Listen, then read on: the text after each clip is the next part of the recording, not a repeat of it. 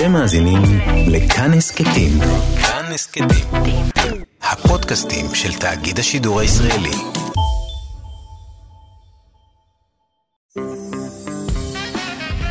אחד פלוס אחד. אסף ליברמן מזמין אורחים לשמוע מוזיקה ולדבר על החיים.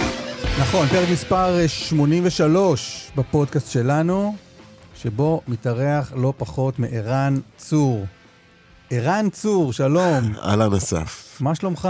בסדר, תודה רבה ושלום למאזינים. איך אתה? מאזינות. אני בסדר, כן. יום חורפי. אה, באתי ככה לאולפן להיות איתך ועם אה, אלבום של כרמלה, שבאמת אה, יש לו את הרי-אישו הזה, את המהדורה המהודרת. כרמלה, זה כרמלה גרוס וגנר. כן. להקתך משכבר. נכון. איך זה קרה בעצם? איך, אה, איך פתאום, אה, פתאום קם אדם וחוזר אחורה ל, להרכב שלו מלפני בעצם 30 שנה, 34? 30, ו- כן, כן, תלוי מאיזה שלב סופרים. אם סופרים מ-89, שזאת הייתה תחילת ה- העבודה, אז אנחנו ב-35 שנה. הרבה זמן. עכשיו, תראה, אני מוקף במערכת מסוימת של אנשים שהם קשורים גם לעבר ההוא. למשל, המנהלת, זאת שעושה את ה booking של ההופעות, יעל מרגלית, היא הייתה גם, גם בכרמלה של אז, ויש לי בחור, דרור נחום.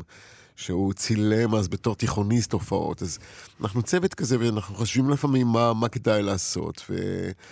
וחשבנו שמגיע לאלבום הזה, מגיעה לו התייחסות היום.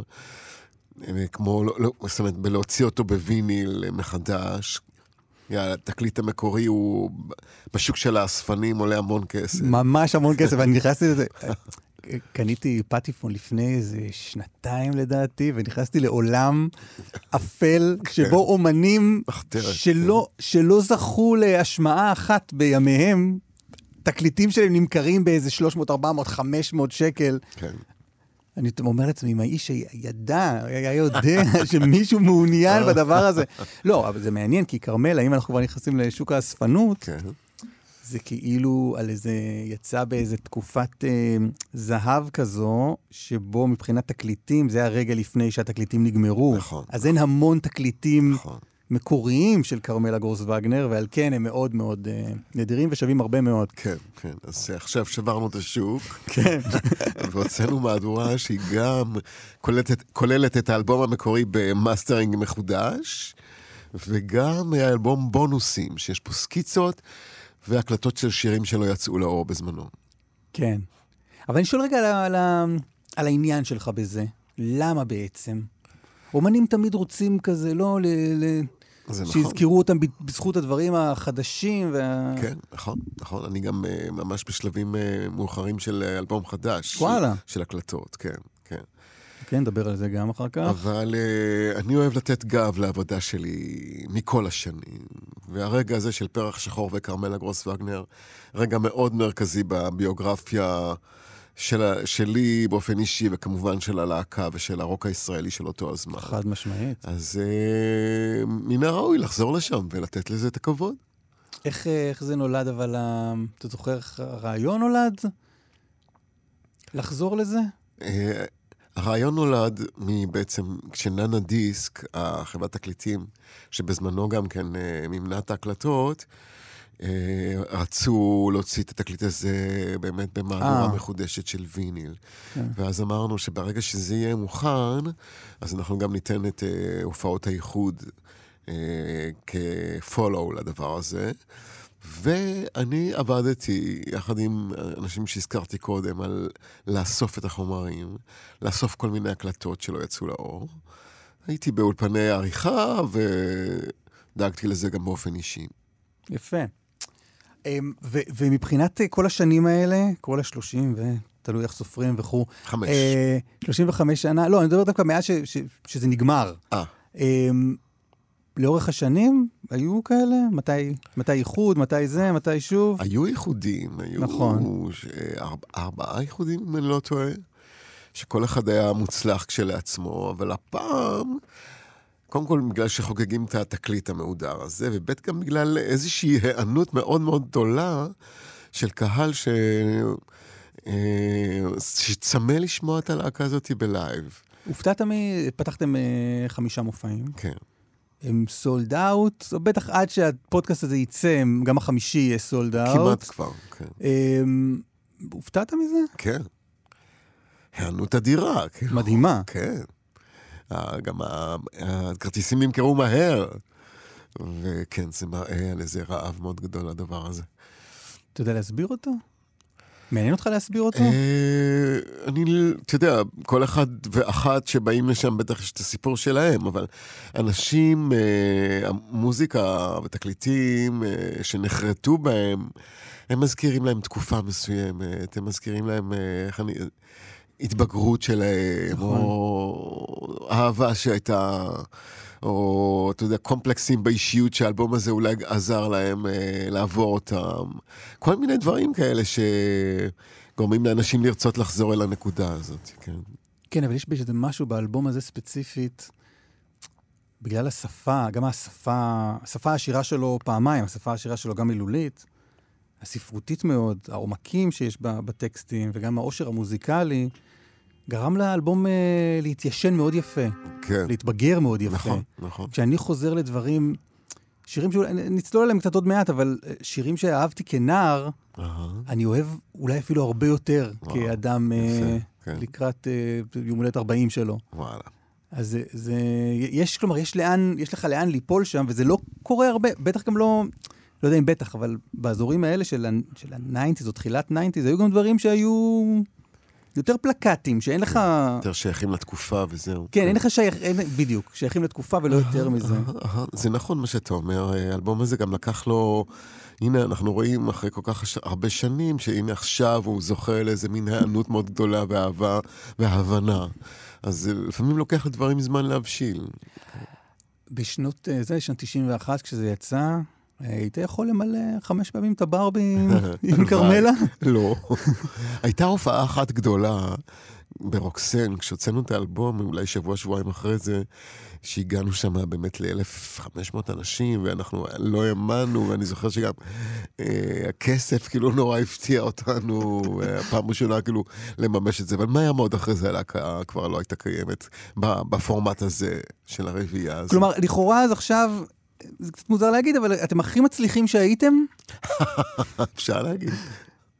יש איזה, יש איזה נטייה לחשוב, הרי אם אנחנו מסתכלים כאילו על תולדות המוזיקה הישראלית, יש נטייה לחשוב על התקופה הזאת, כעל תור הזהב של הרוקנרול העברי, כן, כן.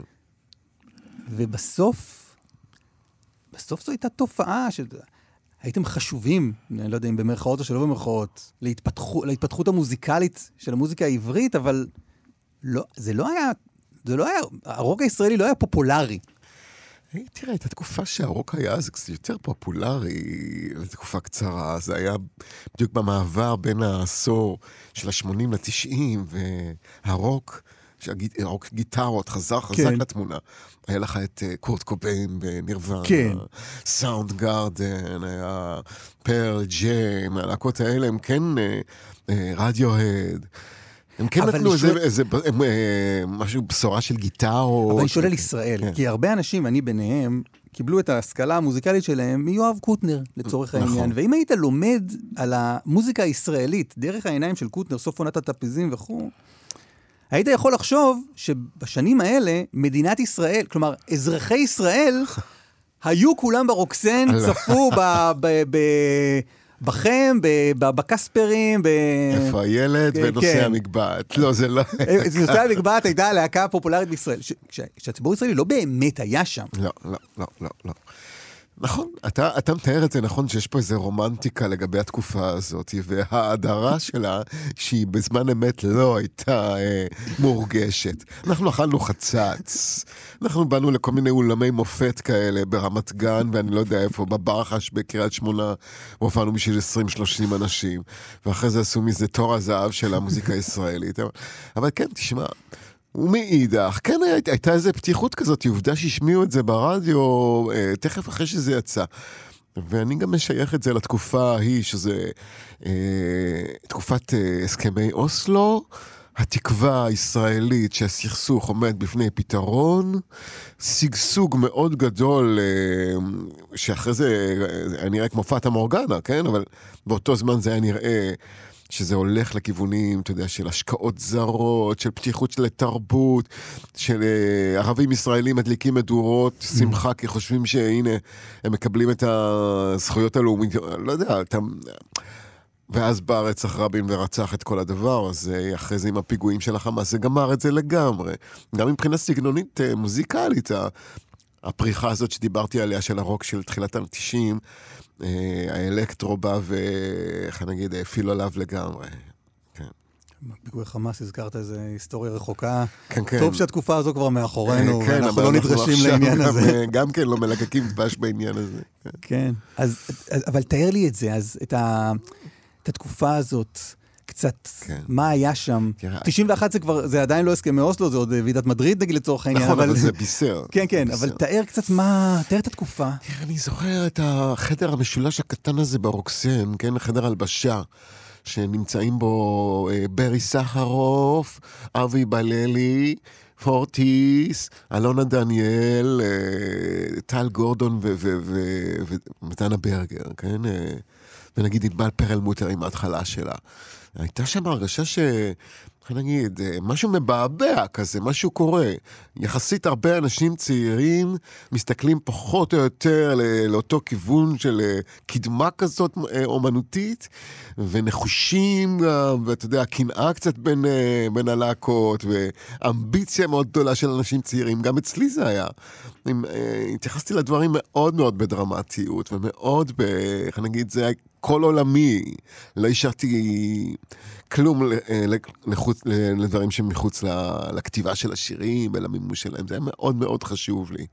גם היום, כן? אבל אני זוכר את הגישה הזאת אז, אה, זה משהו, איך נגיד, דרמטיז... דרמטיזציה כזאת היא מאוד גדולה לדברים. איך החיים נראו אז, אבל? תאר לי, תאר לי קצת אותך. אותך אז. אותי אז, זה קצת כמו אנשים צעירים של היום. אה, דירה שכורה, הרצל סלמה, חדר אחד, מטבח ושירותים. המרחק משם למועדון שאנחנו מנגנים בו לפינגווין זה עשר דקות הליכה. מנגנים כל כמה זמן? אה, כל כמה... הופעה כל חודש, חודשיים. חזרות עשינו חלק מהזמן אה, בבית של המתופף אורי בלק, שהוא גר בנחלת בנימין, גם כן. מרחק חמש דקות מאיפה שגרתי. אה, זוגיות כזאת, היו, היו לי חברות, אבל זה, מאוד הקפדתי שזה לא יהיה, איך נגיד, מחייב, כי רציתי את הזמן שלי ל, ל, לכתוב איזה...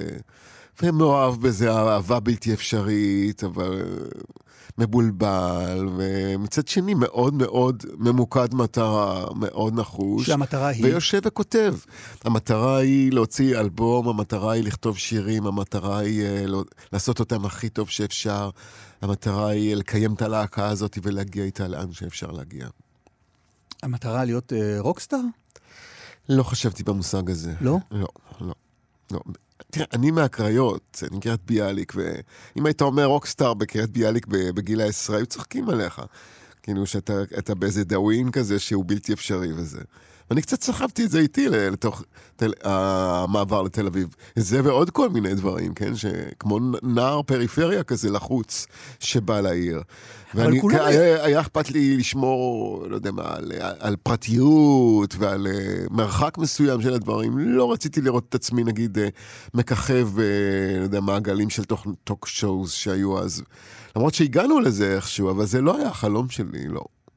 מה היה החלום? לכתוב להיות, שירים, להיות מוזיקאי. כן, וכאילו להגיע לזה, למצות את מה שאני יכול לתת. אבל אתה אומר, הגעת מהקריות, צריך להגיד, גם הגעת מהקריות בגיל, אתה יודע, בגיל שבו אנשים מגיעים מה... לכאורה פריפריה נכון, לתל אביב. נכון. גיל 20 התחלתי ללמוד ברימון, אמ, ונדמה לי, כולם, כולם בתל אביב בגיל הזה הם פריפריאליים שמגיעים לתל נכון, אביב, לא? זה נכון, עד היום זה ככה. כן, כמה יש פה אנשים שהם פה בעיר הזו שבה אנחנו מקליטים את נכון. הפרק הזה, הם שהם born and raised תל אביב. לא, לא הרבה. אה, הרגשת אאוטסיידר אבל? כן, מההתחלה מאוד. אבל לאט לאט רכשתי את החברים שלי באמת דרך הבית ספר למוזיקה ודרך הלהקות, ואז כבר הרגשתי מחובר. וחלק לגמרי אינטגרלי מהשכבת צעירים של אותו הזמן. אז התחלת לדבר על, על קריית ביאליק, מה בעצם גרם לך להגיע לתל אביב? עזבת את הבית יחסית מוקדם. כן, עזבתי את הבית מוקדם. אני איבדתי את אבא שלי, הייתי בן 15, ואימא שלי, זיכרונה לברכה, הייתה אז אה, עסוקה קצת בלשקם את החיים שלה, והיא מצאה זוגיות אחרת עם גבר שאני לא כך הסתדרתי איתו. אז, אה, והוא לא איתי, אז אה, עזבתי את הבית תכף אחרי סוף הלימודים. ו... היית תלמיד, היית תלמיד טוב? לא, לא הייתי תלמיד טוב, אבל איכשהו הצלחתי לשרוד את זה.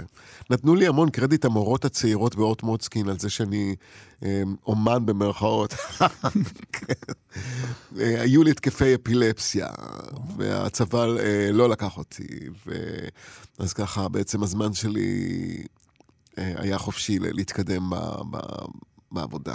אז מגיל 18 עד גיל 20 של רימון, מה עשית? הייתי שנה אחת אה, בדירה שכורה בקריית חיים מזרחית, ניגנתי בחתונות של גיאורגים. ואז גם uh, היו, היו כמה חודשים במלון קלאבוטל בטבריה, הייתי נגן של הלהקת בית מלון. כל זה בשביל לחסוך כסף לעבור לתל אביב. וואו, מה ניגנת? ניגנתי Maniac on the Floor, וניגנתי uh, Careless Whisper, וניגנתי מריום היה איומה. כחלק מהרכב? כן, ברור, לא שרתי, הייתי בסיסט. היית בסיסט. כן. מה, מי שר? אבי פנסו, זה מישהו שהוא מעכו, הוא גם ספר, הוא גם מתופף, ועוד כל מיני דברים, כן. אז ברור למה לקחו אותו לשיר ולא אותך, כי הוא בוך כישרונות ועושה הרבה דברים. אה, זה דלקה שלו. מתי אתה התחלת לשיר? אה, התחלתי לדבר, יותר נכון, בלהקת טאטו. זאת אומרת, ניגשתי למיקרופון, היה לי שיר בחצרות בחושך.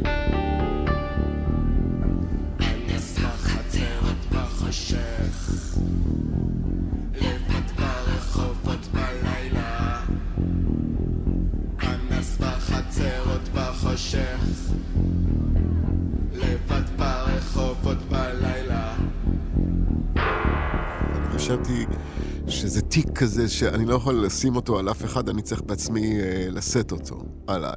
ואז פעם ראשונה באתי למרכז של הבמה, למיקרופון.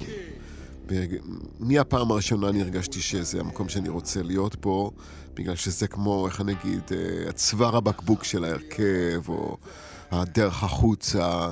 אתה בעצם במקום הזה של הזמר, או של בן אדם שמחזיק את המיקרופון, אתה בעצם אה, זה שמחבר בין הקהל לבין הלהקה. בין האנשים לבין המוזיקה. ואז אתה אומר, דרך, דרך השיר הזה של טאטו, כבר, כבר הבנת שאתה רוצה להיות סולן, שאתה רוצה... כן, כן. רגע, עוד מילה על הבית, זה, זה משהו שאתה ואימא שלך סחבתם איתכם, את היציאה הזאת מהבית בגיל מוקדם, והרצון שלך ללכת משם? אני ואימא שלי, אנחנו עשינו סיבוב מאוד גדול, ומאותה תקופה של כרמלה אנחנו היינו מאוד מרוחקים. אפשר לשמוע את זה גם, יש לי שיר שם שקוראים לו עלבון, והוא אומר את זה. עכשיו, אני ילד קטן, חושב שאת אימא שלי זה אמצע רחוב, אל תעזבי אותי לבד. אבל אני ילד קטן, חושב שאת אימא שלי זה אמצע רחוב, אל תעזבי אותי לבד. ילד קטן. שיר שאני הכי אוהב מאלבום, תודה לך. אז הוא קשור, סליחה שאני כותב, כן, הוא. קשור איכשהו גם, לא הייתי כותב את זה אם היינו ביחסים, אני משער, אם היינו ביחסים מאוד קרובים, זה לא היה יוצא ממני ככה. כמובן שזה לא מדבר עליה באופן אישי, אבל זה מדבר על החוויה הזאת ש, של החשש מעזיבה של האימא. אני כן חוויתי את זה אז, אבל אה, חוויתי גם, כמו הרבה יתומים, אתה צריך לקום על הרגליים שלך מהר ולהתבגר ולדעת מה אתה רוצה. וזה דבר שמאוד עזר לי אז בחיים, לשמור על עצמי ולהיות מכוון מטרה. לא, אבל אחרי, אחרי המוות של אבא שלך, כשהיית, כשהיית נער בן 15, כן. אז נשארת עם אימא שלך, שגם לא הרגשת שהיא באמת שם. נכון. אני לא הרגשתי שהיא שם, אני הרגשתי שהיא אה, הייתה רוצה שאני אענה לציפיות שלה, ו, לא הרגשתי שהיא מסתכלת עליי כנער מתבגר. לא שאני כזה נתתי לראות, כן? כי אני גם לא, לא כזה כל כך נותן לראות, אבל, אה, אבל היה מרחק בינינו. המרחק הזה בא על תיקונו כשאני הפכתי להיות אבא. ואז אימא שלי מאוד התקרבה, והיא עזרה לי מאוד אה, בכל הדברים שאני עברתי, ועד, עד הרגע שהיא כבר אה, הפכה להיות סעודית לשנה וזה. וכשאתה חי חיים וסוגר כאלה מעגלים, בייחוד עם אנשים קרובים כמו אימא שלך, אז זו מתנה מאוד גדולה. אבל באותו זמן זה היה לנו, היה ניכור. כן. הייתה סבתא טובה, אתה אומר. סבתא נהדרת, וגם אימא מעולה. עלבון זה שיר אה, אמצע רחוב, אל, תעז, אל תעזבי אותי, אל תעזבי אותו לבד. ויש שם, שם את הדבר הזה של אה, מין העתקה, תקן אותי אם אני טועה, טועה בכוונת המשורר, יש שם איזו העתקה של היחסים עם האימא ליחסים עם, עם בת זוג. נכון, נכון. היא לא בדיוק בת זוג, אבל היא כן האישה, ש... הבחורה שנמצאת שם בחדר. היא, היא לא זוג? לא, היא, לא, היא לא ממש בת זוג שלו, אולי היה ביניהם משהו, יכול להיות שהם אפילו היו לכמה רגעים במיטה או מה, אבל זה לא שהיא... אה, הוא נורא כרוך אחריה, הבחור הזה, הוא מאוד מאוד רוצה אותה, והיא לא.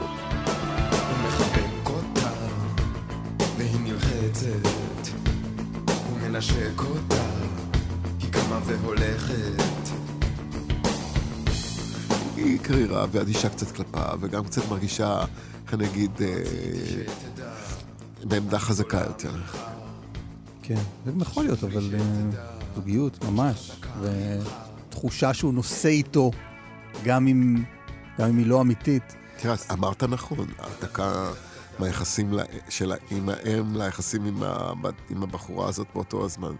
זה לגמרי נכון, כי אני זוכר... מאיפה השיר הזה נובע, ונגיד, אה, אני זוכר שהריח של... אה, הייתה כזאת נערה, כן? או אנחנו היינו אז בני עשרים. אני זוכר את הריח, את הריח שלה שהיה נראה לי כמו ריח של בית.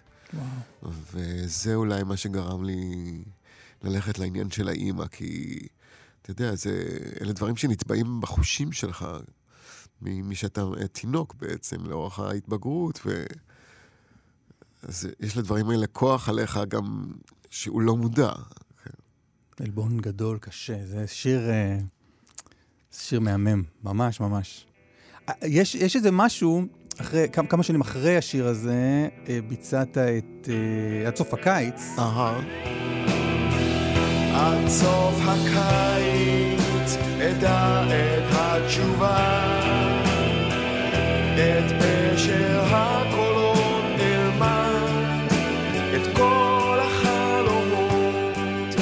שגם שם יש סצנה של יחסים באמצע הרחוב.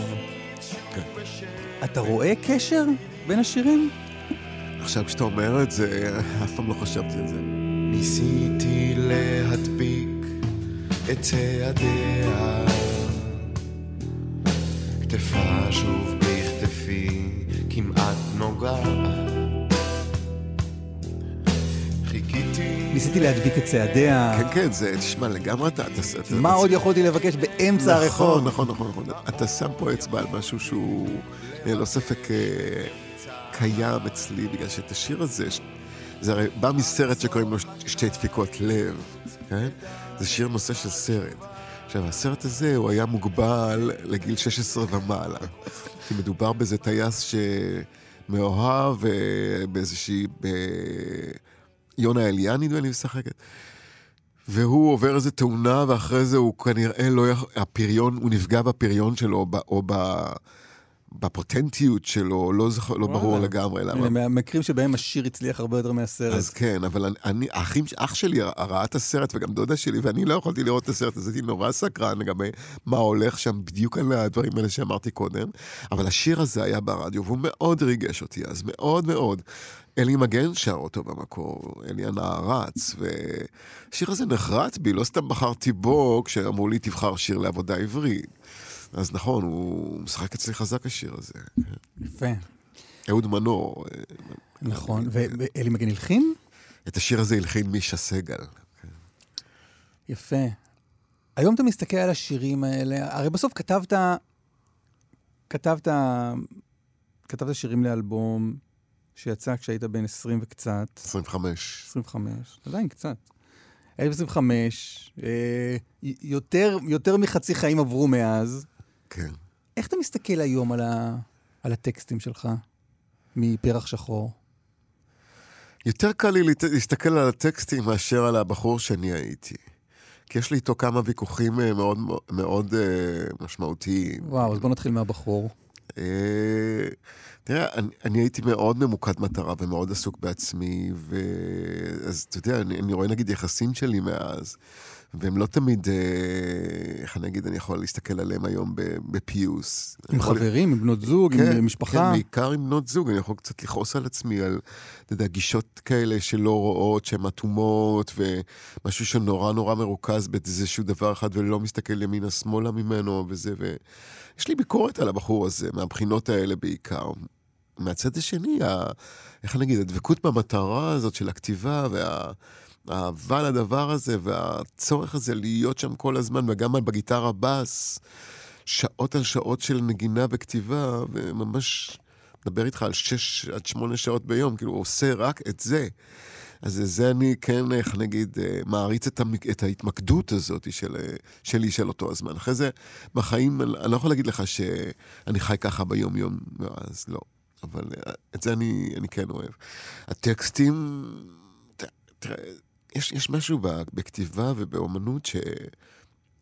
זה נכון שיש לזה תאריך מסוים, אבל זה לא זז לינארית בזמן מבחינתי, כמו 91, 95, 2006, 2000 וזה. זה. שירים הם- נעים בזמן בכלל, לא בצורה לינארית כזאת. אז אני יכול להתייחס נגיד לשיר כמו החבר של המשוגע, כאילו כתבתי אותו אתמול, לא נראה לי וואו. שזה מלפני 35 שנה או 30, אני לא יודע כמה שנה. החבר של המשוגע.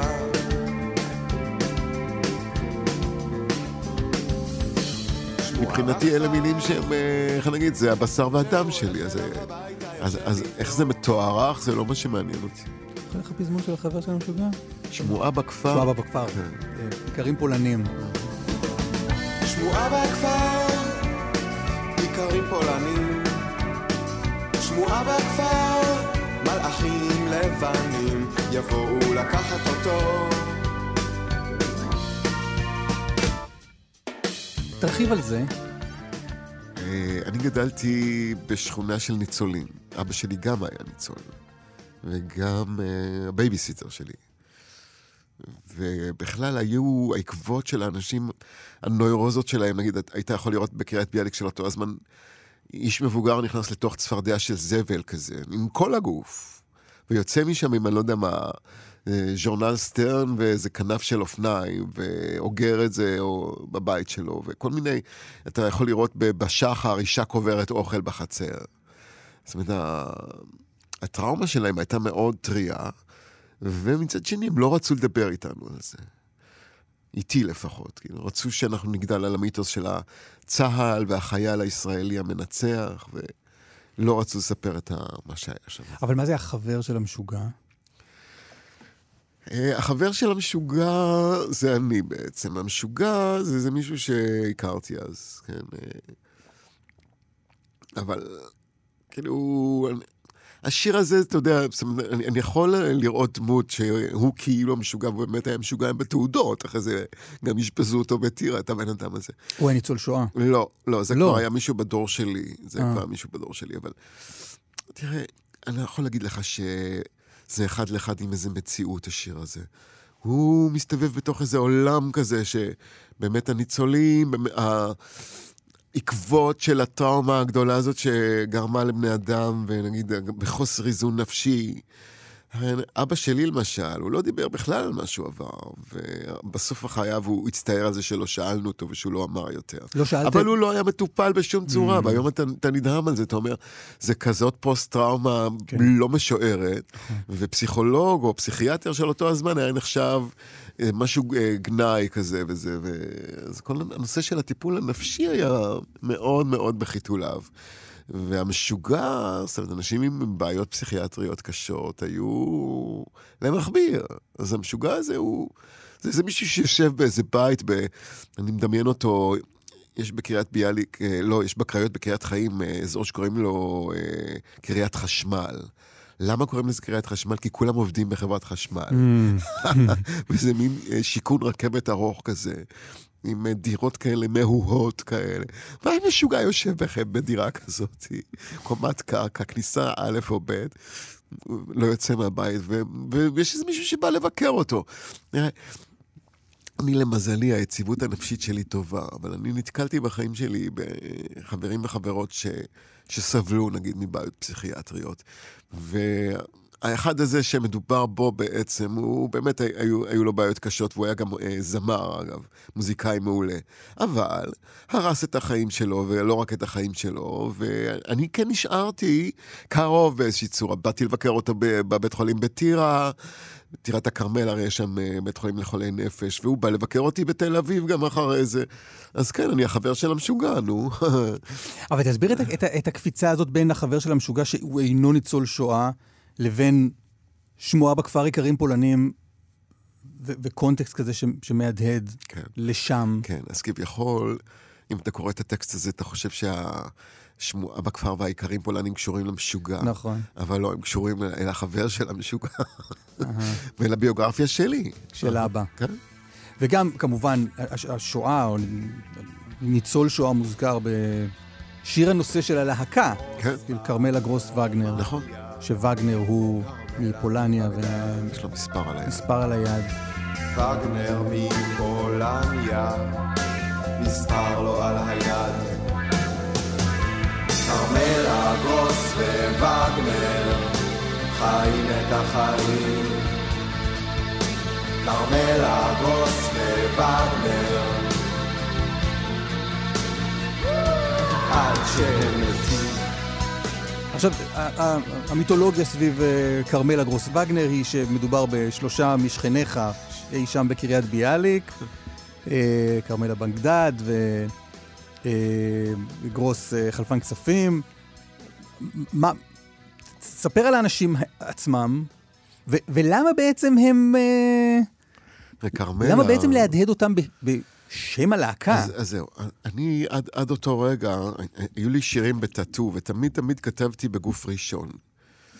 אני והטעיות של אני, וזה, ואמרתי לעצמי, רגע, בוא, רגע, רגע. אני מזהה פה איזה pattern כזה. אני ואני ואני ואני, כן, כשירים נכון. של הלהקה שהזכרנו קודם. בדיוק.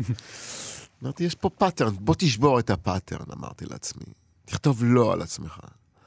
ואז הדבר הראשון שעלה לי זה זיכרון ילדות.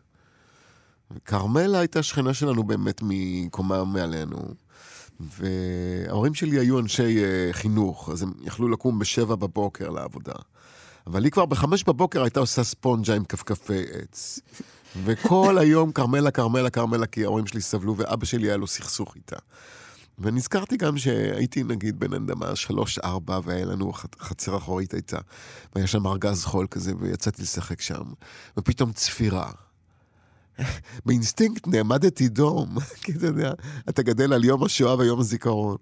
וכרמלה בדיוק יצאה למרפסת עם סיגריה, ומסתכלת עליי וצוחקת. אומרת לי, טיפשון, לא צריך לעמוד דום, זה רק ניסוי צופרים. ועוברות כמה שנים, והיה שם אה, דשא כזה עם נדנדה, שתי נדנדות, והיה לי חבר באותו גיל דלת ממול, אז שנינו על הנדנדות. וחדר המדרגות של הבניין הזה היה חשוף, אז פתאום אנחנו רואים שני אנשים מורידים גוף מכוסה בשמיכה מעבר לראש. זאת אומרת, בדיעבד הבנו שזה בן אדם מת, אבל אתה יודע, כילד אתה לא מבין את זה. ובבית אימא אומרת לאבא, ראית, אה, הורידו את וגנר היום. אה, זה, זה הגבר השלישי שלה בעשור, היא אמרה. כאילו שאני לא אשמע את זה, היא אמרה את זה, אבל אני שמעתי את זה. אז uh, זה וגנר אחד, אבל יש גם וגנר המלחין הנאצי, שאסור היה להשמיע אותו, ואתה יודע, והדבר הזה הוא גם תמיד מעסיק אותי. אומנים אסורים להשמעה, או תרבות הביטול שכבר התחילה אז בכל מיני צורות. גם את השיר שהזכרת, השיר הראשון שלך כסולן, לא הושמע נכון, ברדיו. נכון, נכון, נכון. אה, אבל וגנר, לצורך העניין, אה, זה מין היפוך כזה. יש, אנחנו יש, יודעים על המלחין הזה, שהיה כן. נערץ על המשטר, על ידי המשטר הנאצי, והוא גם היה אנטישמי כבד, הבן אדם, יודעים עליו את זה. ומאידך, בשיר שלי, וגנר יש לו מספר על היד, איזה היפוך כזה. Mm-hmm. ואנחנו, יש הרבה וגנרים יהודים, כן? היה גם וגנר אז בקריות, עבריין ידוע, שאמרו שיש לו שבע נשמות, שניסו להוריד אותו שבע פעמים, אבל הוא קבור ליד ההורים שלי.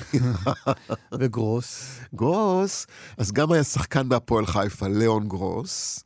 אני אהבתי אז כדורגל, ניסיתי לשחק בעצמי, אבל הייתי, רצתי מהר, אבל הייתה, הייתה חלשה, אז ניפו אותי מהר מאוד, אבל הוא היה, אה, נדמה לי, באימון שהגעתי. וגם הייתה מגדניה כזאת, איפה שהייתי קונה סוכר, סוכריות.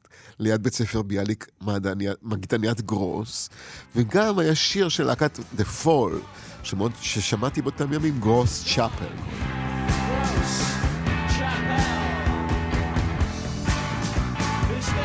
כל אה, גרוס פה ווגנר, וחוץ מכרמלה, גם וגנר וגם ברוס, יש כל מיני, כל פעם אני פונה למישהו אחר מהם, אתה מבין? יש שלושה על כל... אז כרמלה באמת הייתה כרמלה, ואתה אומר, וגנר וגרוס זה וריאציות על כל מיני דברים שהיו שם בשכונה. כן, בדיוק. אבל תסביר למה לקעקע אותם בשם הלהקה? אז השם הלהקה התגלגל אני עוד הייתי בטאטו בשלהי הלהקה, ואז קיבלתי טלפון ממפיק, דני רכט קוראים לו. והוא אמר, יש אה, מופע חור בשחור בקולנוע אלנבי, נושאי המגבעת, להקת הפליז, ואתה אומר לי, תעשה משהו שם. אז אספתי אנשים, כי טאטו הייתה בהפסקה. אספתי את, אה, קודם כל אורי בעלק המתופף שניגן איתי גם בטאטו, ואז היה איזה גיטריסט, יש גיטריסט, כן, אה, ענק, שהלכתי לראות אותו עם הלהקה שלו, הפליז, במועדון המרתף העליון, פשוט לא הבנתי מה אני שומע, כאילו, הוא גם היה עם כל התקופה הזאת של הפוסט-פאנק והגל החדש, אבל גם היה לו משהו משל עצמו, וגם הלוק שלו היה מאוד מאוד מרשים. אני מדבר על אורי פרוסט. אז uh, דיברתי עם אורי ושאלתי אותו אם יהיה מוכן לנסות. והוא היה מוכן לנסות, למרות שחילוקי הדעות בינינו האומנותיים התחילו מההתחלה, אבל גם הקשר החזק התחיל מההתחלה. והיה קלידן אחר בהתחלה, והוא עזב, ואבשי כספי, אבשלום כספי, ראינו אותו באותו הזמן גם מסתובב בלהקות, הוא היה, היה לו סינטי כזה עם, uh, בתוך קייס על הגב, הוא היה הולך איתו, הוא הוא היה חייל ב... משטרה צבאית, אם אני לא טועה, ממש בסוף הצבא שלו, אז הזמנו גם אותו. ועשינו את ההופעה הזאת כביכול חד פעמית, ואחרי ההופעה אורי ואבשי באו אליי ואמרו לי, למה לא נמשיך? אמרתי, בואנה, נכון. והמשכנו. כן. תגיד משהו על הטייטל הזה. למה כרמלה גרוס וגנר? אה, זהו, נכון. שכחתי כבר את השאלה, סליחה. אז אה, רכט, המפיק, שאל, איך קוראים ללהקה? שברתי את הראש, ואז אמרתי, רגע, לפי השיר המרכזי. אה. מה השיר המרכזי? כרמלה גרוס ווגנר. אז קראתי לזה בהתחלה כרמלה גרוס ווגנר, ואז הוצאנו איזה מין סקיצה כזאת לרדיו, והשדרן אלי ישראלי, זכרו לברכה, הוא ניגן את זה ואמר, כרמלה גרוס ווגנר. אז אמרתי, בואנה, אם עכשיו הם הולכים להגיד את זה ככה, אני לא מוכן לסבול את זה, הורדתי את הוו, ויצא שכרמלה, יש לה שם נעורים בשם ניסוי. אה, כרמלה גרוס וגנר, יפה. רגע, אני, אני מתלבט פה בין לשאול, אתה יודע מה, אני רוצה ללכת על, על חילוקי דעות אומנותיים. כמה זה, כמה זה הלהקה של ערן צור, וכמה זה להקה שבה כל קול קול קובע? אז זהו, שמבחינה של היצירה, של השירים, הכתיבה וההלחנה, זה היה לגמרי בידיים שלי. אתה מבח... הבאת את השירים. כן, אני הבאתי את השירים, ומבחינה של הביצוע גם אני שרתי אותם. זה היה ברור שזה האסנס של הדבר, הבסיס שלו. ועוד אני יכול להגיד על זה, שזאת הייתה להקה שאם אני נגיד לא הבאתי שיר חדש לחזרה, אז הם, הם היו אומרים לי, תגיד, מה, אתה חושב עכשיו שננגן את השיר עוד פעם את uh, הטוב וחם? בפעם המאה? למה לא הבאת, כאילו, mm. אתה משעמם אותנו כזה קצת, זה גם דרבן אותי מאוד uh, ליצור ולהביא כל הזמן דברים חדשים, וזה היה טוב בשבילי כיוצר, ה demanding הזה שלהם. עכשיו, בחדר החזרות, שמו עליי פס מוחלט, להגיד לך שאני אמרתי לאורי פרוסט איך לנגן גיטרה, קדחת בצלחת. והייתי אומר לו את זה, הייתי יכול, uh, סלח לי על הביטוי, לקפוץ לו. כאילו. ו... וזה טוב היה, כי... נראה לי שאמרת ביטויים יותר בוטים בחיים מקפוץ לו, אבל בסדר. אה, הדבר הזה הוא, הוא היה טוב, בגלל שאני מצד אחד, כן, דומיננטי כזה, ואני יכול להגיד לאנשים, תעשה ככה ותעשה ככה, ומהצד השני, אני כן מצפה להתנגדות, ואני יודע שהחשמל הזה שנוצר, הוא ה... הרבה פעמים, ה... איך נגיד, המעוף האומנותי. אבל על מה היו חילוקי הדעות? על אה, אופי של, על איך מאבדים את השירים, על איזה אופי נותנים להם. אה, האם נותנים להם אופי אוונגרדי יותר וקיצוני יותר וא-קומוניקטיבי בכוונה, או דווקא מנסים לקרב את זה לאוזן של, ה, של הקהל. אני הייתי בלקרב את זה לאוזן של הקהל, אורי היה בלהרחיק את זה משם. ודעת הרוב הייתה נגדך? אה, עם- תלוי, עם אורי? תלוי באיזה שלב ותלוי באיזה שיר, אבל אתה יודע, בסופו של דבר, אה, כן היה משהו שאיחד אותנו, וזה השיר עצמו, ו... אבל תן דוגמה לשיר שאתה מסתכל עליו ואתה אומר, ואתה, ואתה מזהה את משיכת החבל הזו. תראה, מקרה נורא טוב של זה היה בפרפרי תעתוע, למשל. פרפרי תעתוע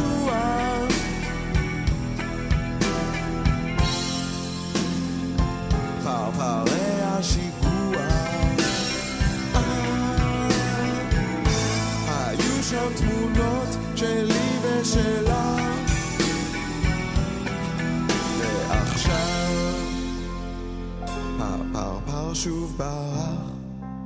אורי פרוסט, שבעצם הוא היה כוח מאוד משמעותי בלהקה הזאת, הוא היה הראשון ששמע, ששמע את זה.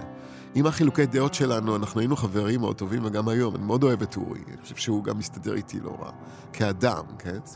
אז דבר ראשון אמרתי, אני רוצה להשמיע לו. ואז באתי אליו עם השיר, וזה שיר רומנטי כזה, וזה, וזה אמר לי, וואו, זה נורא יפה, אבל אנחנו צריכים להתייחס אחרת לבית ולפזמון. הוא אומר, הבית, אה, לתת לו להיות אה, כזה שש שמיניות, ואלסי, בלאדי, ופזמון ניכנס כולם ככה ברוק עם הגיטרות וזה, ונעשה גם מהירויות שונות, הבית יהיה לאט יותר, הפזמון יהיה מהר יותר. אז הנה ההשפעה שלו ראשונית כזאת. שאתה, אם זה היה תלוי בך, היית באופן אינסטינקטיבי לוקח את זה למקום יותר רגוע? אני לא יודע להגיד לך מה הייתי עושה, אבל סביר להניח שלא היה כזה הבדל בין הבית לפזמון. אבל הוא פתח לי את הראש בדבר הזה, והזכרנו את השיר עלבון. אז עלבון זה אורי לקח ועשה לזה את המיקס גם, אה, יחד עם, עם, הס, עם הסאונדמן, ש... אז ה... איך ה- הסאונד היותר רוקי תוקפני, זה, זה לגמרי, הוא הביא. אבל אלה שני שירים שהם לא... הם מתקשרים. כלומר, הם כן בגבולות הרוק המוכר לאוזן, נכון? נכון, בהחלט, בהחלט. את פרפרי תעצוע בכלל, הוא אחד השירים הכי ידועים שלי מאז ועד היום. כן. כן. אז איפה זה, איפה זה נפרם? הרי הייתם uh, בסוף, בסוף, ההרכב הזה של כרמלה גרוס וגנר החזיק אלבום אחד. כן. האלבום הזה, את פרח נכון, שחור. נכון. מה קרה אחר כך? אז בדיוק על הרקע של החילוקי דעות האלה, וזה זה התפרק. עכשיו, תראה, מדובר באנשים צעירים. עכשיו, זה לא להקה, נגיד, אני רואה למשל את אה, יאלי סובול ושחר אבן צור, או שאני רואה את אה, חמי רודנר ואסף שריק. אלה אנשים שגדלו ביחד, ועל החברות הזאת של התיכון, כל הלהקה אה, נבנית. ב- בכרמלה זה לא היה ככה. אורי גדל בברזיל. חלק מהזמן הוא בגרמניה, וזה, אני גדלתי בקריות. אה, בעלק בירושלים, אה, אבשי בראשון. לא היינו חברים אה, של ילדות, והיינו אנשים צעירים, וכל אחד היה- הוא מאווייו הוא. עכשיו, הלהקה הזאת היא באמת מאוד מאופיינת אה, עם השם שלי ועם העבודה שלי. ובאיזשהו שלב זה לא, לא הספיק להם, כי אנשים, לרצונות שלהם. אה, אז זה לא חילוקי דעות, זה לא כאילו שה... גם חילוקי דעות אומנותיים, אני לא יודע, יכול להיות שאתה יודע, אם אני הייתי מוריד את הראש ואומר, בוא נעשה כמו שאתה רוצה, בוא נעשה, אז אולי זה היה ממשיך אולי, אבל אתה יודע, אפשר להגיד את זה על כל מיני דברים בחיים. מתי הבנת שזה מתפרק? ב-92. אתה זוכר איזה רגע כאילו? של איזה... תראה, אורי כל הזמן איים שהוא רוצה לעזוב, ובסוף הוא נרשם ללימודים בירושלים בסם שפיגל, ובאמת עזב. ובא כמה פעמים להתארח ולהפיק וזה, אבל הוא כבר לא היה ב- ביום-יום של החזרות, וניסינו למצוא גיטריסט אחר, ואף אחד לא הצליח להיכנס לנעליים הענקיות האלה של אותו הזמן. ו... אה, אב, אבשי כספי, היה לו את החלומות האלה של אה, לעזוב לאירופה, ללמוד מוזיקה, וזה אכן הוא עשה את זה כמה שנים אחרי זה, ועד היום הוא בברלין. ואורי גם ככה, הוא התחיל אז נישואין וילדה, ואז באו הגירושים, ו... ואז הוא עזב, הוא עזב את הארץ להוד... להודו. וואו. כן. אתה זוכר איזה ויכוח אבל אה, על משהו... המון ויכוחים. אתה זוכר אחד על משהו מהותי? היה ויכוח מאוד גדול. תראה, באותו זמן אה, אני קיבלתי הזמנה לשיר שיר נושא לסרט. Mm. אה, סרט אה, של סבי גביזון, שורו. שיר הנושא נשל הנחש של מאיר אריאל.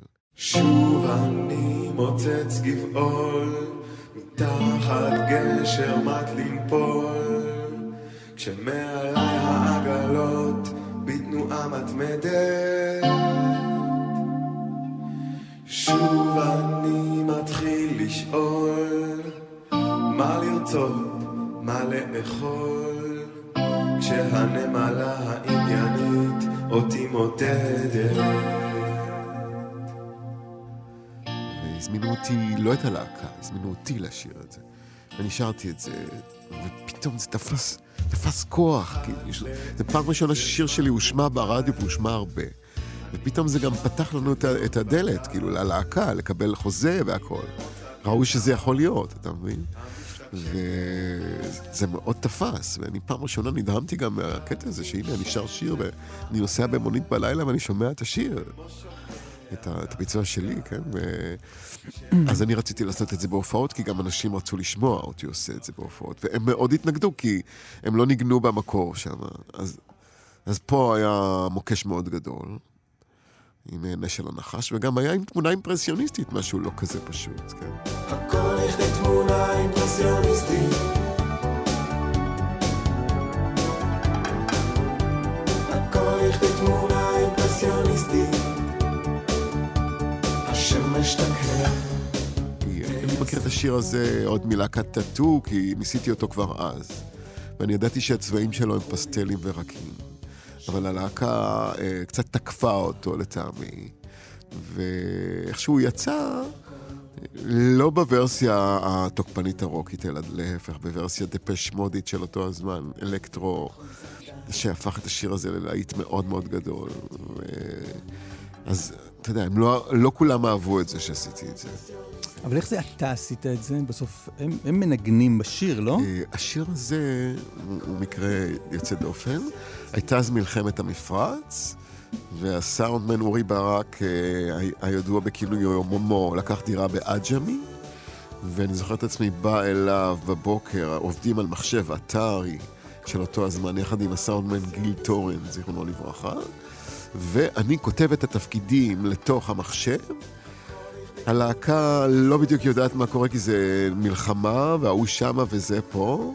הלכנו עם זה וואו. לאולפני דיבי, הקלטנו את זה שמה עוד פעם, אה, בצורה יותר מקצועית, מיקס, ו... והנה זו תמונה אימפרסיוניסטית עשית- שאתה שומע עד היום. עשית מחטף בחסות עשיתי- המלחמה. כן, כן, ממש ככה. וואו, אבל נשמע שאתה לא מתחרט. לא, לא. זה זה שיר שבנה בנה במידה רבה קריירה, לא? זה שיר שבנה במידה קרי... רבה קריירה, אבל אני, לא בגלל זה אני לא מתחרט, אלא בגלל שזה שיר שאני הלחנתי אותו ואני ידעתי מה אני רוצה ממנו, ולא הייתי מוכן אה, להתפשר על זה בשום צורה. אבל הלחנת את כל השירים של אה, נכון, כרמלה. נכון, אבל זה הוא שיר מיוחד, אני ידעתי שהוא... אה, אה, הוא צריך להיות מה- איך שהוא יצא בסוף.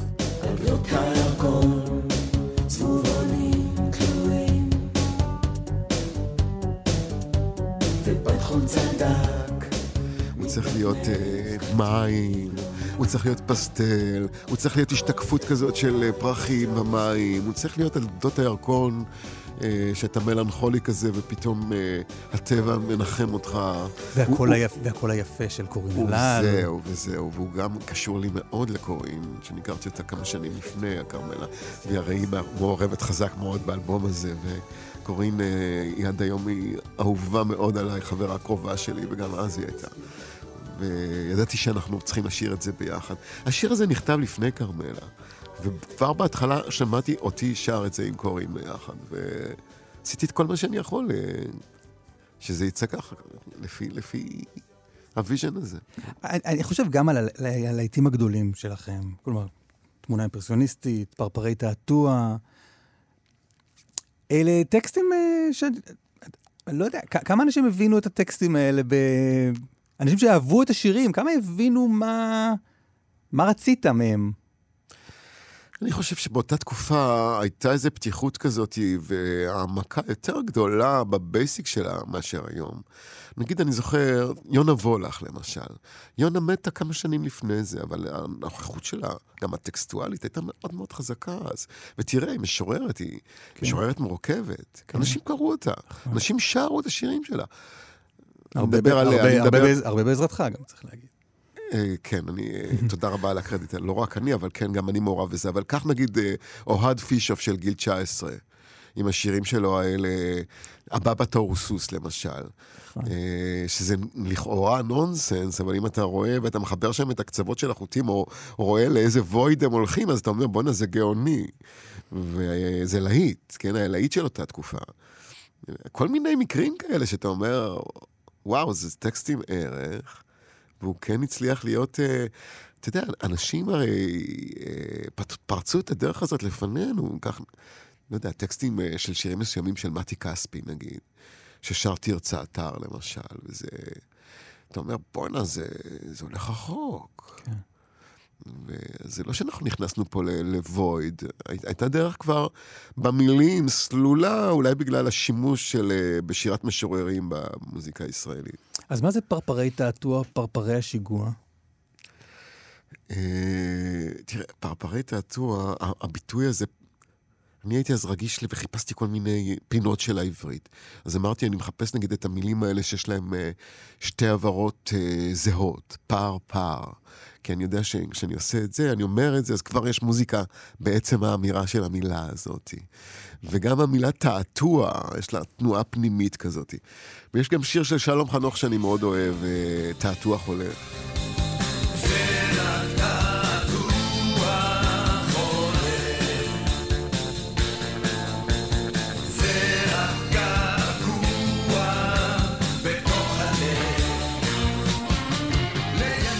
געגוע חולף עליו, כן. אבל גם המילה תעתוע אה, מופיעה שם בשיר, זה אחד השירים האהובים עליי, השיר הזה. אז אה, כמו שאנחנו הזכרנו קודם את אה, עד סוף הקיץ, אז זה, זה רק געגוע, זה גם כן בתמונה הזאת של... אתה לוקח מפה ולוקח משם, כן, ממה שאתה אוהב. אתה רוצה להסביר לי מה זה? פרפרי תעתוע? מבחינת כן. המשמעות? ברור. אני יכול להסביר שבבית של השיר הזה יש אה, גבר ואישה שנמצאים במטבח. פרפרים שוב חגים בתמונה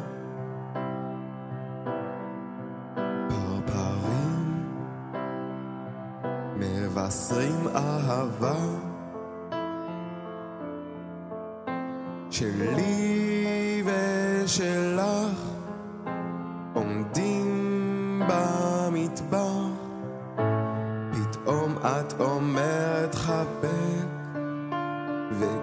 השתיקה מתפרק ויש לי קרבה מאוד גדולה ביניהם, אבל יש גם איזו שתיקה, יש פיל בחדר שלא מדברים עליו, הרצון הזה להתקרב. ואז אה, קיר השתיקה מתפרק, וכן יש שם חיבוק ביניהם. ובפזמון בעצם זה בא ואומר שהחיבוק הזה הוא בדמיון של, הדובר, כן? בדמיון של הזמר.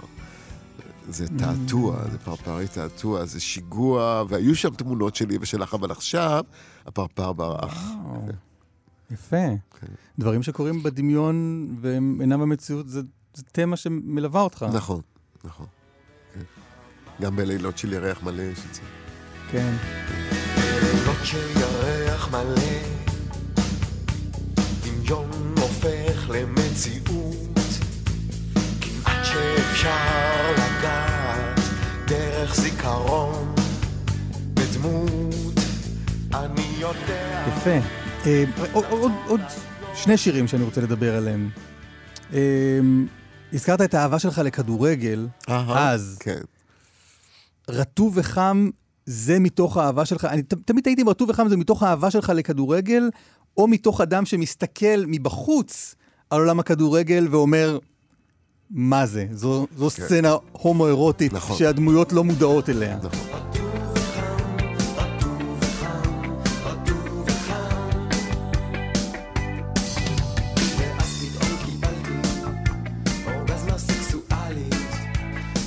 תראה, פה יש כמה, כמה דברים. קודם כל, אה, זה נכון מה שאתה אומר, גם הבפנים וגם הבחוץ של הכדורגל. כן, אה, שיחקתי כילד, וכן יש לי חיבה למשחק הזה, כן? אבל באמת, אני זוכר את עצמי פותח עיתון, ונדמה לי בני יהודה דווקא אה, ניצלו מירידה לליגה השנייה. והראו אותם מתחבקים ומתנשקים ושותים שמפניה בחדר הלבשה. וזו הייתה נראית סיטואציה הומואירוטית פר אקסלנס. עכשיו, הקהילה הלהט"בית של אותו הזמן התחילה עם הרנסאנס שלה. עם התרבות מקומונים וכל זה, והמועדונים הראשונים שנפתחו של הומואים ושל לסביות. והדבר הזה, לי כתל אביבי ולי כאיש צעיר, היה מאוד מאוד בולט. ומאוד שמתי לב לזה. והיה אכפת לי מזה גם. אני בעצמי, עם הזהות המינית שלי, של אותו הזמן, זה היה משהו שהוא, איך אני אגיד, עדיין גולמי.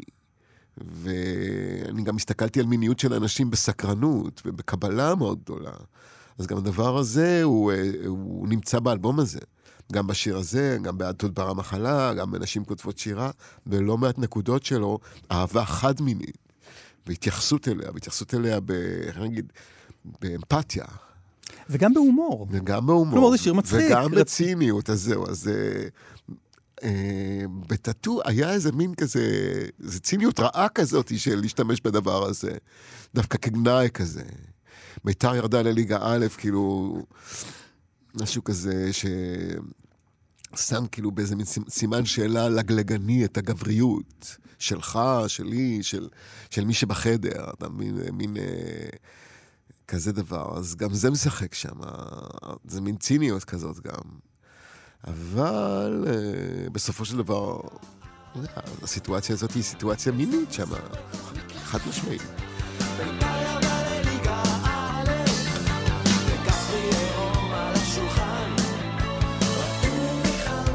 גברי, המילה הזאת גברי, אז זה גם באמת גברי. וזה גם שאני ניגנתי בס אה, בלהקה. בלהקת מחול של אותו הזמן. מורה מרימון לקח אותי, והיה את המנצח גברי לוי, שמאוד לא הסתדרתי איתו, אז רציתי איכשהו... להכניס לו. כן, וגם, אה, נגיד הסמל הזה של בית"ר, אה, הוא, הוא מצד אחד סמל של מצ'ואיזם ישראלי, ומהצד השני, אז, אז אני אומר, כשביתר יורדת לליגה א', אז כאילו יש איזה ויתור על הגבריות הזאת, על הגבריות המאוד מאוד uh, סטרייטית, ונילית כזאת, מאצ'ואית. אז זה שם כאילו גם את הגבריות הזאת באיזה מין, uh, הנה זה בליגה השנייה, אז כבר זה, זה לא, לא מה שמשחק, זה לא מה שבראש ה... הפירמידה. כן. אה, זה, זה גם בעצם האקט המיני של לרדת למישהו זה, זה לא חשבתי, אבל נכון. גם נכון, ויתור על גבריותך או הסמל. כביכול, כביכול, ככה, אתה יודע, בצורה צינית יבואו הומואים ויגידו, מה, מה ויתור? מה פתאום ויתור? מה עכשיו אתה רוצה? יגידו הסטרייטים ויגידו, אבל, אבל כן. אה, שזה מה שניסית לעשות, לעשות שם. אה, אה, חנוך מחנך, הדמות שם זו אבא שלך? חנוך מחנך במפרץ של חיפה,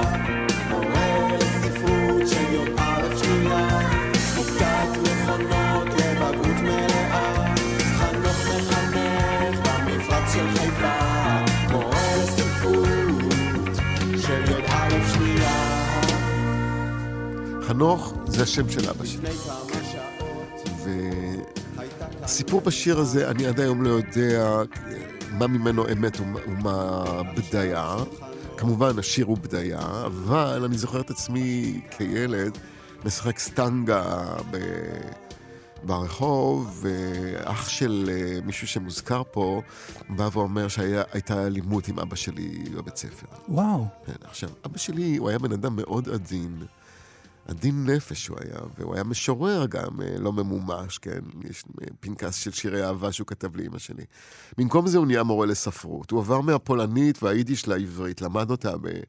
באוניברסיטת תל אביב, והוא היה אידיאל, ש... היה לו אידיאל כזה של להיות מורה ולמסור את מכמני uh, בשבי זינגר ועגנון ושלום עליכם לדור הצעיר. אבל, אבל הוא הקים בית עם אמא שלי במפרץ חיפה, בקריות, והוא היה מורה לספרות בבית ספר מקצועי אזורי, שהיה ממש בתוך מתחם בזן של אותו הזמן, במבנה של המנדט הבריטי. ושם זה היה מסלול של התנגשות.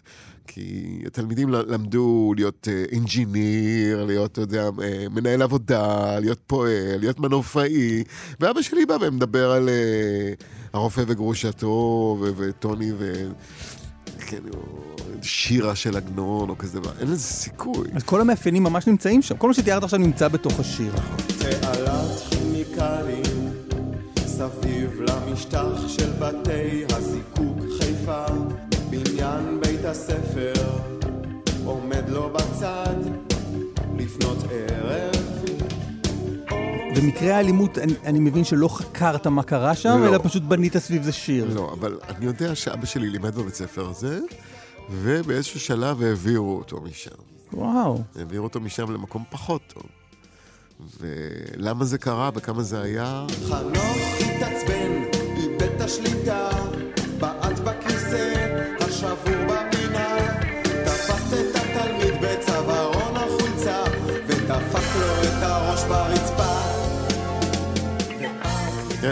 כשבן אדם לא חי יותר, הוא גם אבא שלך, כן, אז אתה יכול להשליך. אני אומר את זה ככותב, אולי זה, יבואו אנשים ויגידו, בוא נמ... זה לא מוסרי מה שאתה עושה. אבל- אבל, זה מה שאני כן עשיתי, ואמרתי לעצמי, אני אה, זוכר שהייתה שמועה כזאת, אני הולך לכתוב על זה עכשיו שיר, ואני גם אומר שם מה קרה אבא, ואני זוכר את עצמי גם כילד בא למתחם הזה של הבית ספר הזה, לא סתם התיאור של התעלה הזאת מסביב, תעלת המגן המרופשת הזאת שאתה עובר בשביל להיכנס למתח- למתחם בזן, והבית ספר הזה, המבנה הזה שעומד משמאל, ואז כמו בית ספר בשעות הערב, מין קר כזה וחורף, ו... יש אור נאון במסדרון ואתה עולה ומטפס ואתה נכנס לתוך כיתה ריקה כזאת, אבל יש איזה שריד למה שהיה שם, איזה כיסא שם שבור בפינה, ואתה כאילו ב- ב- במקום שהיה בו האירוע, אבל האירוע כבר איננו. אבל ו- מי שאינו מכיר את השיר, היה יכול לחשוב, רק משיחתנו זו, שכתבת איזה שיר אפל, קודר, טרגי, על, אה, על מקרה קשה של עיבוד משרה. השיר הוא, הוא קומי במידה נכון. רבה מאוד. נכון, נכון. אפילו גם הסוף של הזה, הזמינו משטרה, וזה הכל שם אה, קולות רקע כאלה מצחיקים ו- ובדחניים. נכון, נכון. זה נכון מה שאתה אומר. אתה שם פה את האצבע על ניגוד שמופיע לא פעם ולא פעמיים בכרמלה גרוס וגנר, בין תוכן אפל וקשה, בצורה. לבין הלחנה ומוזיקה אה, קופצנית ואפילו צינית אירונית כזאת, כמו הקולות האלה הגבוהים שם. כן, כן, זה, זה מופיע בשיר הזה, זה מופיע קצת ברטוב וחם באמת, זה מופיע בעוד נקודות, אה, נגיד ש... באלבום הזה. שזה... שזה- בגלל שניגוד באומנות, זה אחד הקונטרסט, זה אחד האמצעים האמנותיים הכי חזקים שיש לך כאומן. לבוא ולקחת תוכן אחד ולתת לו צורה אחרת, הפוכה. כן. ולמה במקרה הזה, כלומר, איך אתה חווית את זה? זה מה שאני שואל בעצם. איך אני חוויתי את השיר או את הסיטואציה? איך היית חו- חווית את הסיטואציה שאבא שלך פוטר ו... אז זה שהוא פוטר וכל הזה, אתה יודע, זה כבר כאילו, איך אני אגיד, הבדיה של השיר. להגיד לך שאני הייתי מודע לגמרי באותו הזמן למה קורה לו מבחינה מקצועית, אני לא. אבל המסלול ההתנגשות הזה והתסכול הגדול שלו כמורה, שלא רוצים לשמוע את מה שיש לו לתת, הוא ברור לי גם בדיעבד. אני רואה, אתה יודע, אני, אני קורא את המפה ואני זוכר אותו. אבא שלי הוא... כשהוא- היה במצוקה, אז הוא היה נשכב על השפה בסלון, והיה לנו מין קר משולש כזה, שהוא שם אותו, הייתה לו מיגרנה חזקה, ובאותם רגעים או שעות בעצם אסור היה אה, לעשות רעש, והיה צריך ללכת על אה, בעונות. זה גם היה קורה אם היה סרט על שואה בבית או משהו כזה. אבא שלי היה מאוד רגיש לשימושים של, ה... של השואה בתרבות הישראלית ובכלל ובסרטים. הוא נורא הרגיז אותו הדבר הזה. שכאילו לוקחים את זה ומשתמשים בזה בשביל איזה דרמה גדולה. עד היום אני מאוד רגיש לדברים האלה. וסמלים נאצים או מה שקשור לזה, אסור היה בשום אופן להתקרב לזה ולהזכיר את זה בבית. וגם היום תראה לי גבלס, תראה לי סל... צלב קרס, אפילו... לצורר אני לא יכול לקרוא בשמו, כאילו יימח שמו וזה, אני ככה גדלתי, והוא היה מאוד רגיש לכל מיני כאלה דברים, ו... היום בדיעבד אני יכול לראות, אה, אתה יודע, סוג של תסכול מקצועי כזה. אה, יש לך המון מה לתת, ואף אחד לא רוצה לקבל את זה ממך. אני כמורה לכתיבת שירים חווה דבר הפוך, כי אנשים מאוד רוצים דווקא את המשימות שאני נותן וזה, ושאני יושב ומקשיב, ועם הסבלנות שפיתחתי לזה וזה, אז, אז דווקא מקום טוב, זה עושה לי סיפוק.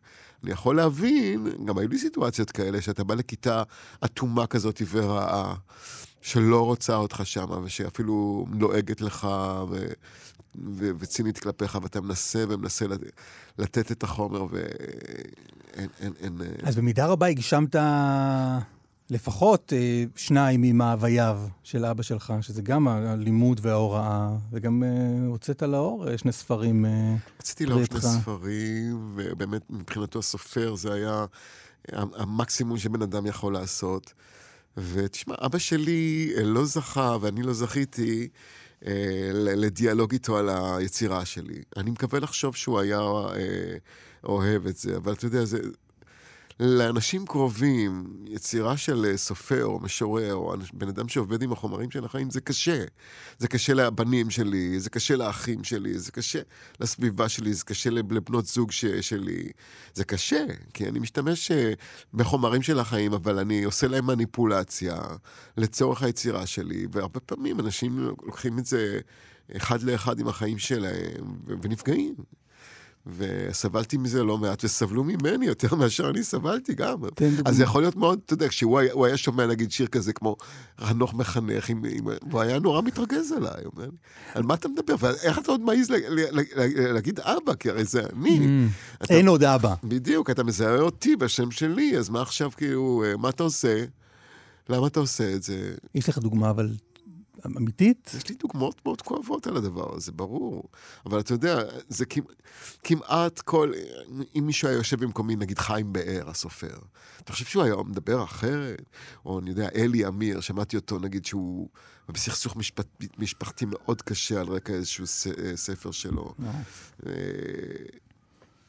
אנשים- אומנים אה, חווים את זה, אומנים חווים את זה, אומניות חוות את זה, כי אתה משתמש בחומרים של החיים ואתה עושה איתם מניפולציה לתור, לצורך היצירה, ואתה מקבל גם לגיטימציה, לפחות בעיני עצמך, לעשות בג- את זה. בגלל היצירה, אבל פתאום, אז כשאתה נפגש עם החיים, אתה רואה שפגעת. ועם הקילומטרה שעברת, יש לך מחשבות שניות לפני שאתה מוציא משהו לא, כזה? לא, לא. אני מרחיק אותם כמה שאני יכול, כי אני יודע שהמחשבות האלה, ברגע שהן צפות, אז אתה יכול אה, לסגור את הספר וללכת הביתה.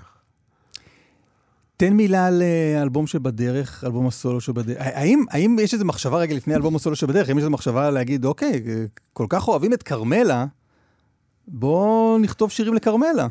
אבל איך? אה, אבשי חי בברלין, הוא יש לו את הפרויקטים שלו, אורי חי בקרטין, יש לו את החווה, את החווה שלו, אורי פרוסט נמצא בחיפה, עושה את הפרויקטים שלו. גם אנחנו מצליחים להיאסף בשביל ההופעות, אני, משהו כמו שבועיים לפני זה, Mm. למלא חזרות וכל זה, שהן מאוד מאוד דחוסות. ברגע שזה נגמר, אנשים חוזרים ל, ל, לבתים שלהם. רגע, אז בעצם עוד לא התחלתם חזרות? לא באופן, אה, לא כולנו ביחד, אבל כמו כל אחד עובד בבית, אנחנו מתקשרים והכל, מתכוננים, ברור, אבל... יש כבר הופעה? כלומר, ההופעה, אתה יודע מה קורה בה? יש אה, רפרטואר, כן, כן, וואלה. כן, כן, אבל... אה, תשמע, בזה אני מאוד טוב, יש לי המון שנים של ניסיון כן. לבחור שירים ולסדר אותם בהופעה וזה, אבל... אה, תשמע, גם אם הייתי רוצה, והייתי רוצה, אבל אה, זה לא נראה לי ריאלי. אה, אז מה בכל זאת באלבום ה- אז האלבום אה? החדש שלי זה שירים שנכתבו מ-2017 ועד 2023. אה, במהלכם אני איבדתי את אשתי אה, אביטל, ששמה קץ לחייה בצורה טראגית כזאת. זה גם משהו שהוא השאיר בעקבות אה, מאוד משמעותיים. ואני הרי, אמרנו את זה קודם, מגיב על החיים שלי אה, בשירים, על לפני ואחרי. ואני גם אספתי את עצמי ואת הבנים אחרי הדבר הזה, ובשביל להמשיך קדימה. אז חלק מזה זה גם uh, מערכות יחסים ש... ש... שהיו לי אחרי זה. ונשים בחיים שלי כמעט תמיד uh, משאירות תקוות בשירים, או ההפך אפשר להגיד.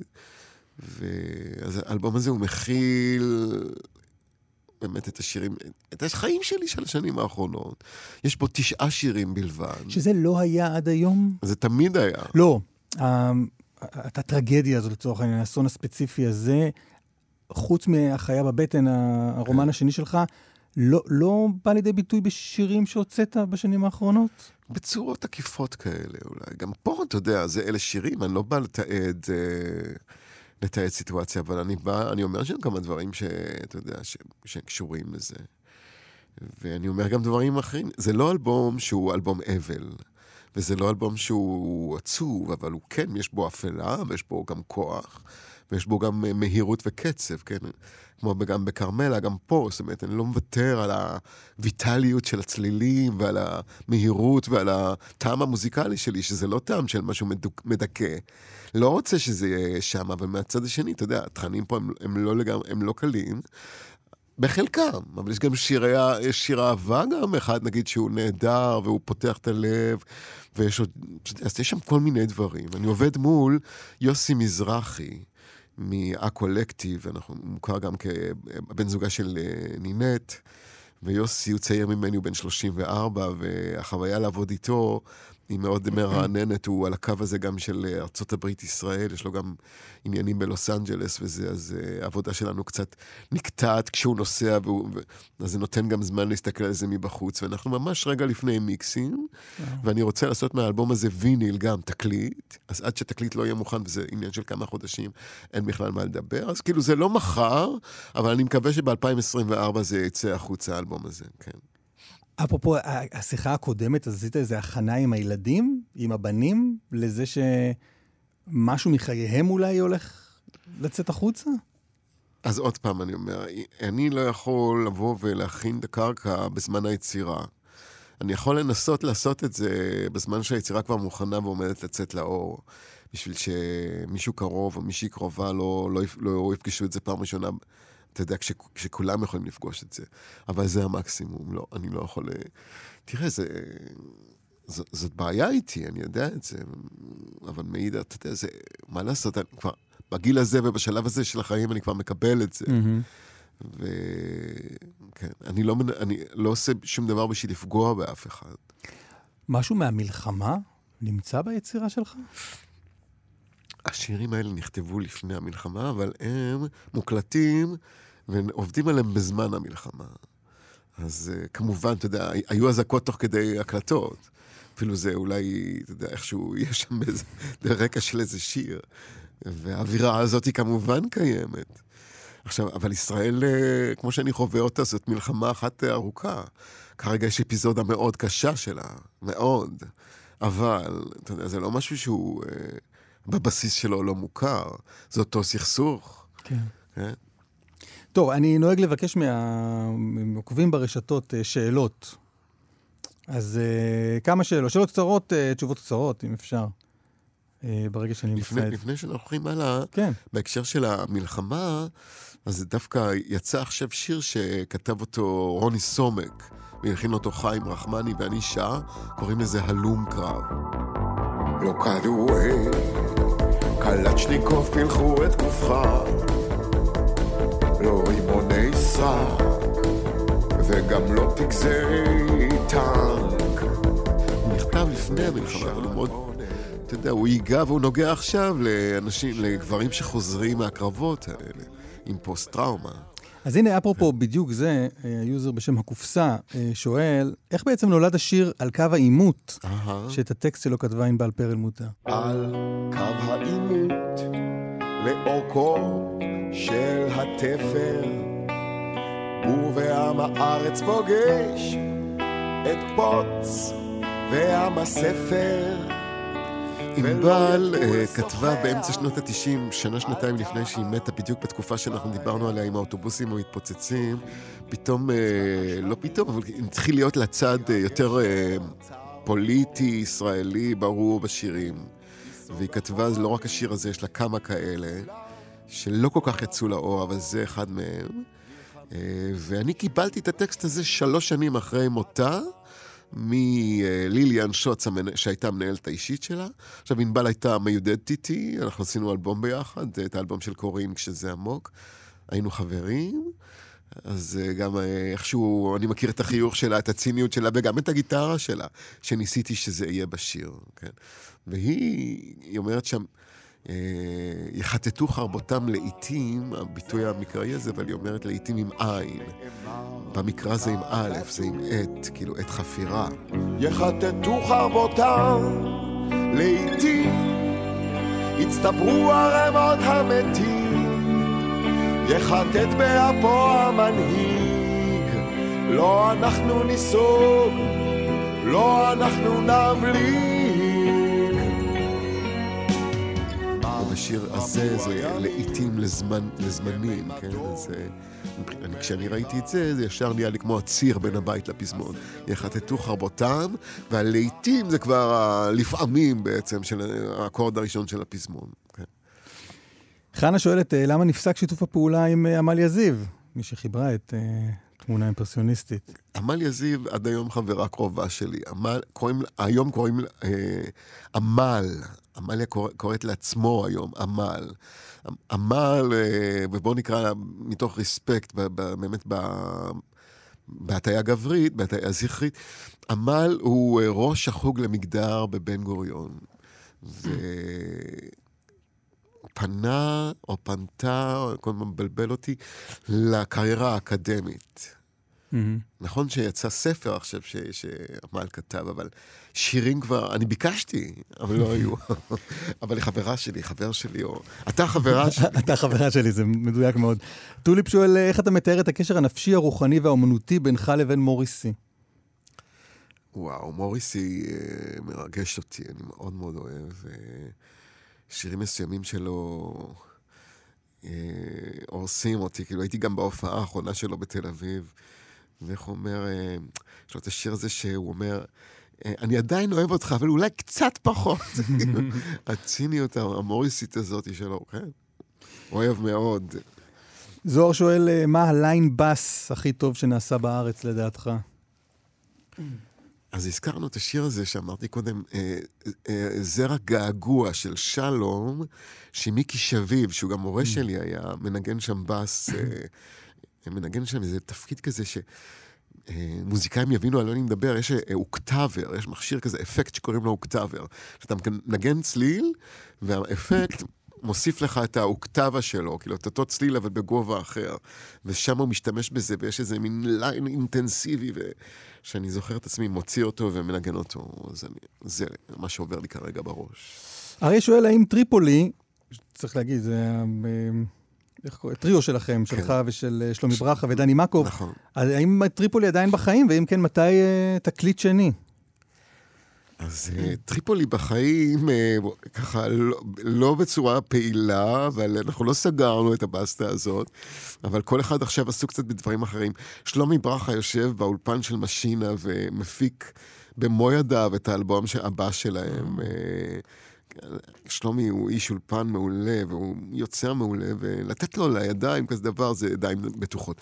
אני עושה את האלבום החדש שלי, כמו שאמרנו קודם, ודני עסוק בשלו, מלמד תופים, מתעסק בכל מיני דברים. אנחנו כן התחלנו לכתוב את האלבום השני, והנחנו לזה איזשהו זמן, זה התחדש.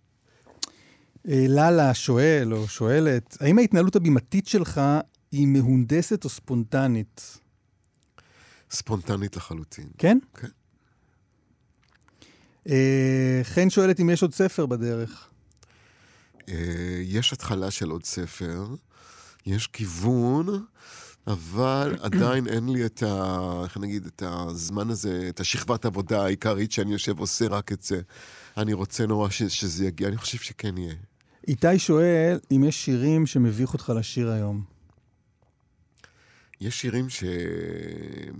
לא יודע, מביך, אבל שירים שאני, שאני לא אעשה יותר היום, נגיד, אה, למשל בחצרות בחושך. כי, למה? כי זה נוגע בכל מיני דברים, גם שלא פשוטים שהיו בחיים שלי, ו... עם, עם, עם, עם פרטנר ששיתפתי איתו פעולה, ובכלל כן. הדבר הזה, עם הזמן הוא מצטייר, אה, איך נגיד, כמו הליכה כזאת שרחוק מעבר לגבול. וזה לא שאני אה, מצטער על זה או מתחרט, אבל קשה לי לבוא ולבצע את זה היום. אמ, אהוד, נראה לי, שואל, מה קרה בערב בית כסלו שהיה צריך אה, לטרוף את הנפש? בערב בית כסלו טרפתי את נפשי, יצאתי את ביתי, אשר אל מול הים. יש לי תשובות כאילו מאוד מפורטות וארוכות על הדבר הזה. התאריך עצמו של הכתיבה לא היה ב' כסלו, אלא ח' כסלו. ואני בחרתי בב' כי ראיתי עיתון מעל המקרר שהיה אצלי בבית, בדירה השכורה, שהיה כתוב ב' כסלו, ואמרתי, וואו, ב' זה מתאים לי, א', בגלל שזה מצלצל, וב' בגלל שביהדות המספרים הזוגיים הם מועדים לפורענות לעומת המספרים היחידניים. ורציתי, וידעתי שהולכת להיות פורענות בשיר הזה. אני הייתי במצוקה. ודמיינתי עם הראש כאילו בתוך המזרון, כזה דמיינתי דמות שהיא אני או לא, אני ספק, אני ספק לא, הולכת לים במטרה לא לצאת ממנו יותר. כמובן שזה לא היה משהו שאני רציתי לעשות בפועל, ובשום אופן לא. אבל הדמות הזאת היא כן הולכת ועושה את זה, וזה קורה בבית כסלו. אנחנו יודעים ש... ויודעות שהתאריך העברי, אנחנו משתמשים בזה כיהודים באירועים היותר גדולים של החיים. אני מדבר על היהדות החילונית, נכון. כן? בלידה, בבר מצווה, בחתונה, במוות. ואני כיתום רואה את ה title הזה כל פעם על הקבר של אבא שלי, אז זה, זה בא משם. אמ, טוב, יש עוד הרבה שאלות, אבל... אה, אולי, אולי את זה, user שאני לא זוכר, לא יודע איך להגיד את השם שלו, שואל, עם מי היית הכי רוצה לעשות אה, שיתוף פעולה? אם יש עוד מישהו כזה, אתה בסביבה כבר uh, לא מעט זמן, אם יש עוד איזה מישהו שאתה אומר, וואלה, איך עוד לא התראיתי עם... ישראלי, אני מתכוון? נגיד. אה, דווקא הדור הצעיר, אתה יודע, יש את הבחורה הזאת המאוד מיוחדת, אלמה גוב, שהיא שרה עכשיו עם מוניקה סקס, נכון? כן. אז היא נגיד סופר מוכשרת, נראית לי סופר מסקרנת. ו... אבל אתה יודע, זה כבר, הבן שלי, ליאם, הוא בן 22, והוא כבר אה, בדור הזה של ה... אתה יודע, המוזיקאים האיפסטרים התל אביבים, אז אה, אני קצת מסתכל על החבר'ה האלה דרכו, כאילו. אבל זה בטח מישהו צעיר, או מישהי צעירה, כמו שאמרנו. אבל... אתה שמח על הבחירה שלו בדרך אה, מוזיקלית? אם אני שמח, אתה יודע, זה... שהוא הגיע לרמה מאוד גבוהה בגיטרה. אני מחכה לשירים שלו ולכתיבה שלו, אבל הוא, תשמע, אני מעריץ אותו כזה במובנים מסוימים, כן. הידע שלו, החדות שלו, הפיכחון הזה שלו, וואו. איזה יופי. ערן צור, אה, מלא הצלחה. תודה רבה. עם ההופעות. זה נראה לי גם הולך להיות... אה, כאילו, דיברנו על, דיברנו על החמישה מופעים האלה כהצלחה של, הצלחה של המהלך, אבל זה, זה חתיכת עבודה גם. ולו להופיע ערב אחרי ערב אחרי ערב אחרי ערב אחרי ערב. נכון, נכון, אבל... נכון, אה, תשמע, אני סומך, אה, רוצה לסמוך על הניסיון שלי, אה, לדעת לדעת ליהנות מזה, לעשות את זה הכי טוב שאפשר, וגם לשרוד את היום-יום הזה, כן. ערן, תודה גדולה שבאת. תודה לך, אסף, תודה למאזינים ולמאזינות. תודה גם על באמת שאלות והתגובות. יפה, תודה.